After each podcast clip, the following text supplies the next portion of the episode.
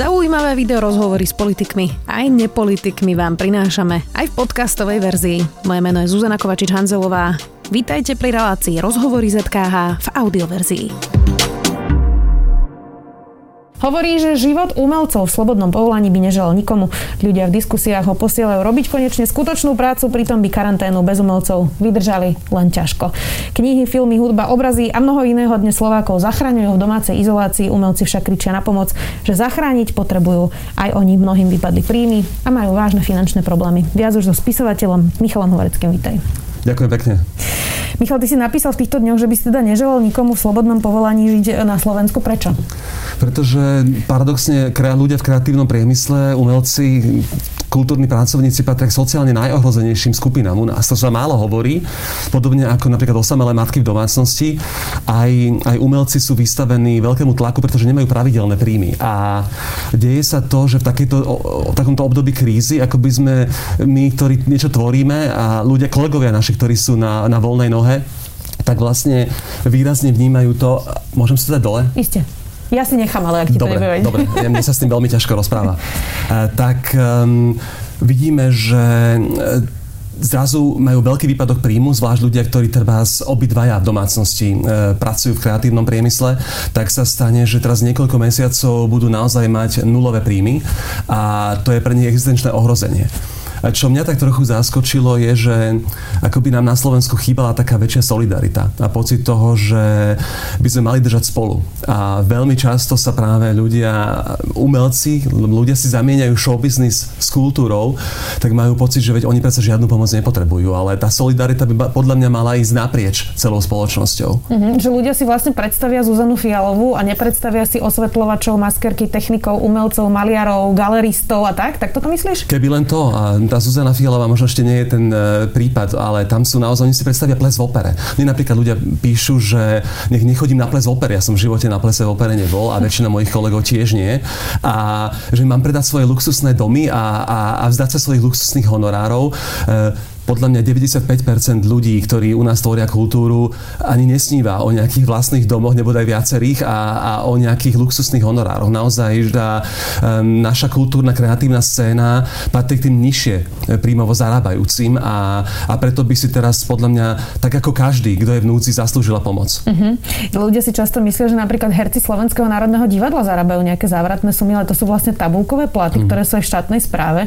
Priznám sa, že mňa prekvapilo, že aj niektoré naozaj veľké hviezdy majú majú nižší plat, ako je priemerný zárobok na Slovensku. Presne a to tak. hovoríme teda naozaj o tých viditeľných ľuďoch, mm-hmm. čiže nehovoríme ešte presne o tých šepkárkach alebo niekom, niekom kto zostavuje e, výstavu v, v Slovenskej národnej galerii a podobne.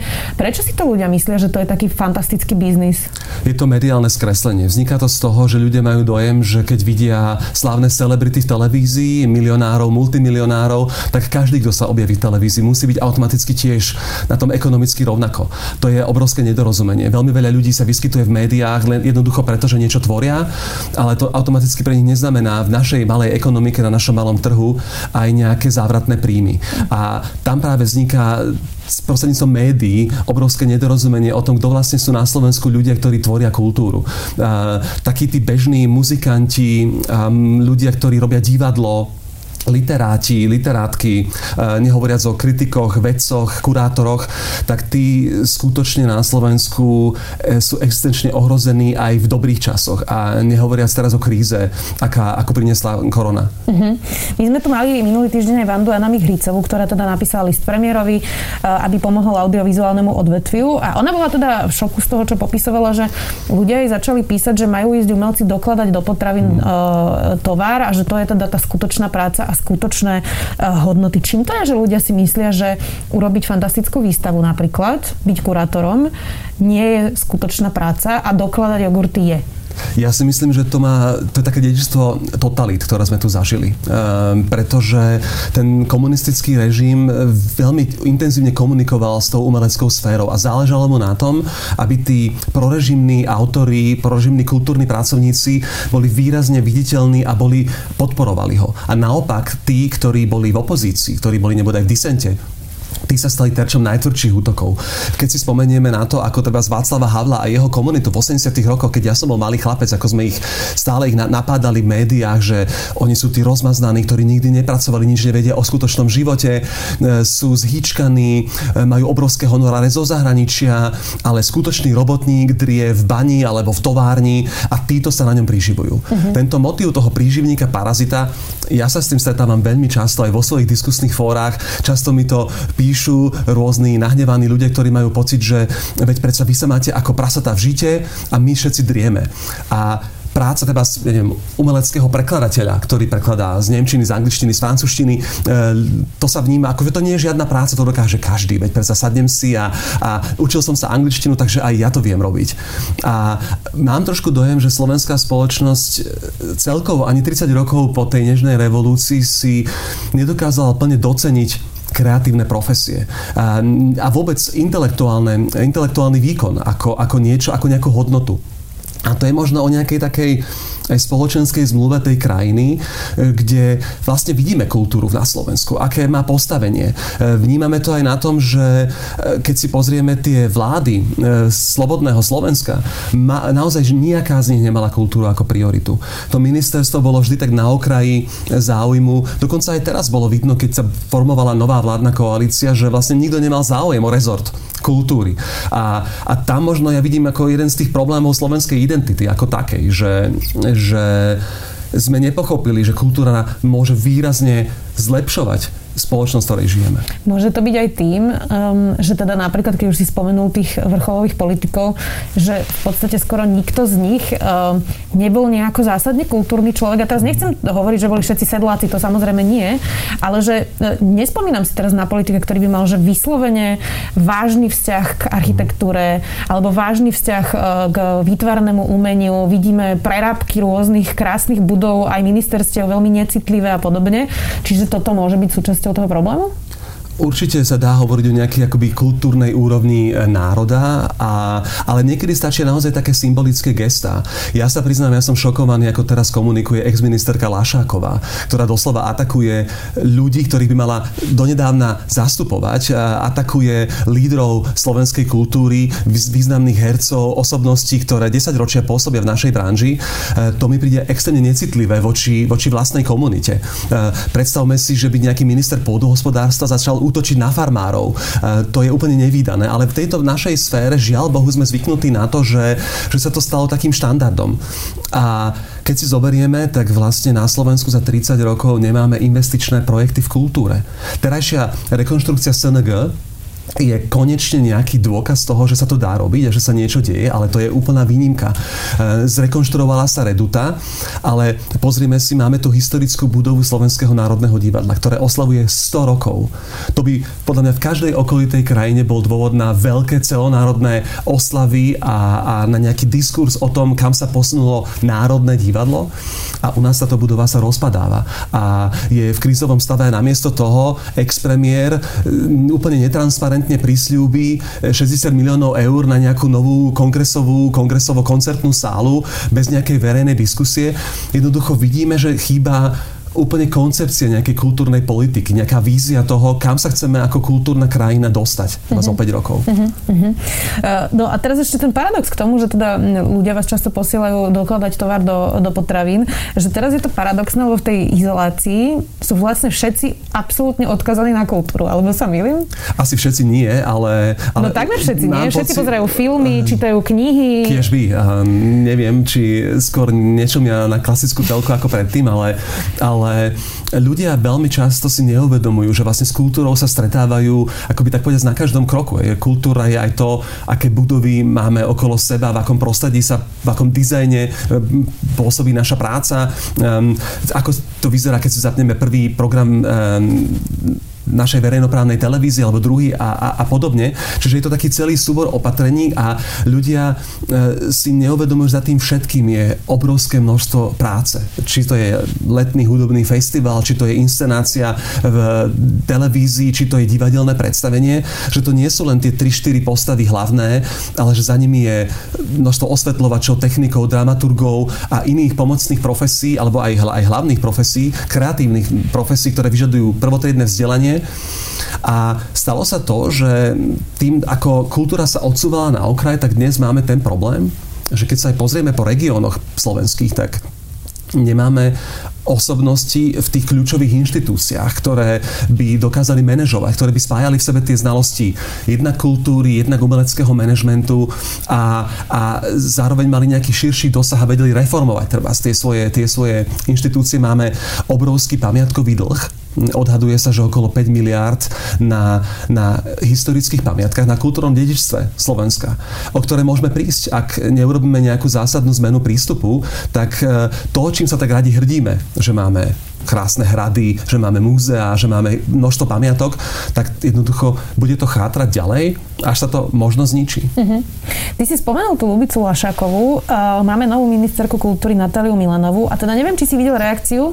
Práve pani Lašakovej tá sa stiažovala, že teda ona má naozaj dlhoročné skúsenosti v kultúre, menovala tam celý svoj životopis uh, a keď vstupovala do rezortu, že proti nej všetci umelci protestovali a Milanová podľa nej nemá žiadne skúsenosti s kultúrou a umelci nič podobné ne nerobia. Nemá pravdu? Nemá pravdu. Um, ja osobne si myslím, že pre pani Milanovú je to, je to veľká výzva a držím jej palce. Uh, nie je to teda vôbec závidenia hodná pozícia v dnešnej dobe viesť rezort kultúry, ale treba aj férovo povedať, že ona urobila kus roboty na výbore pre kultúru a média v parlamente, že už túto oblasť pomerne dobre pozná zo svojho pôsobenia v Národnej rade a že je pomerne zorientovaná v tejto sfére. Ja som ju zažil pri diskusiách okolo budúcnosti Bratislavskej kunsthále a tam pôsobila veľmi oboznámená s celou vecou, navrhovala riešenia, takže ja si myslím, že to je veľká výzva a, a verím, že, verím, že ju zvládne, verím to aj pre svojich kolegov a kolegyne. A, no ale keď sa pani Lašaková teraz tak vo veľkom stiažuje, tak si povedzme, že prečo.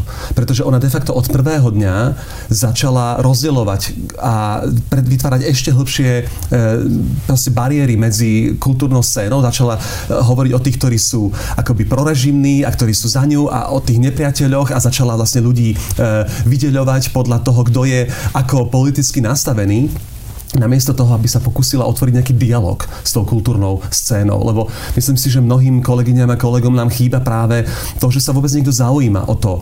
Mne sa stiažovali z mnohých kultúrnych inštitúcií, že ministerka s nimi vôbec nekomunikovala, že ich vôbec nenavštívila, že nevedela, čo ich trápi, čím žijú a podobne. E, spomínala si to, ten vzťah ku kultúre. E, aké to je? Vidíme teba z špičkových politikov, že by chodievali na koncerty Slovenskej filharmónie, vidíme ich často v Slovenskom Národnom divadle. E, naopak zažili sme, ako minister kultúry ešte e, vyhadzoval hercov na chodbu, že tam môžu prečítať svoje e, protestné stanovisko nie na hlavnom javisku. Čiže stále sa tu budoval taký umelý konflikt medzi tým, tou živou kultúrou a úradom. Naopak, oni by mali veľmi úzko spolupracovať a podporovať sa.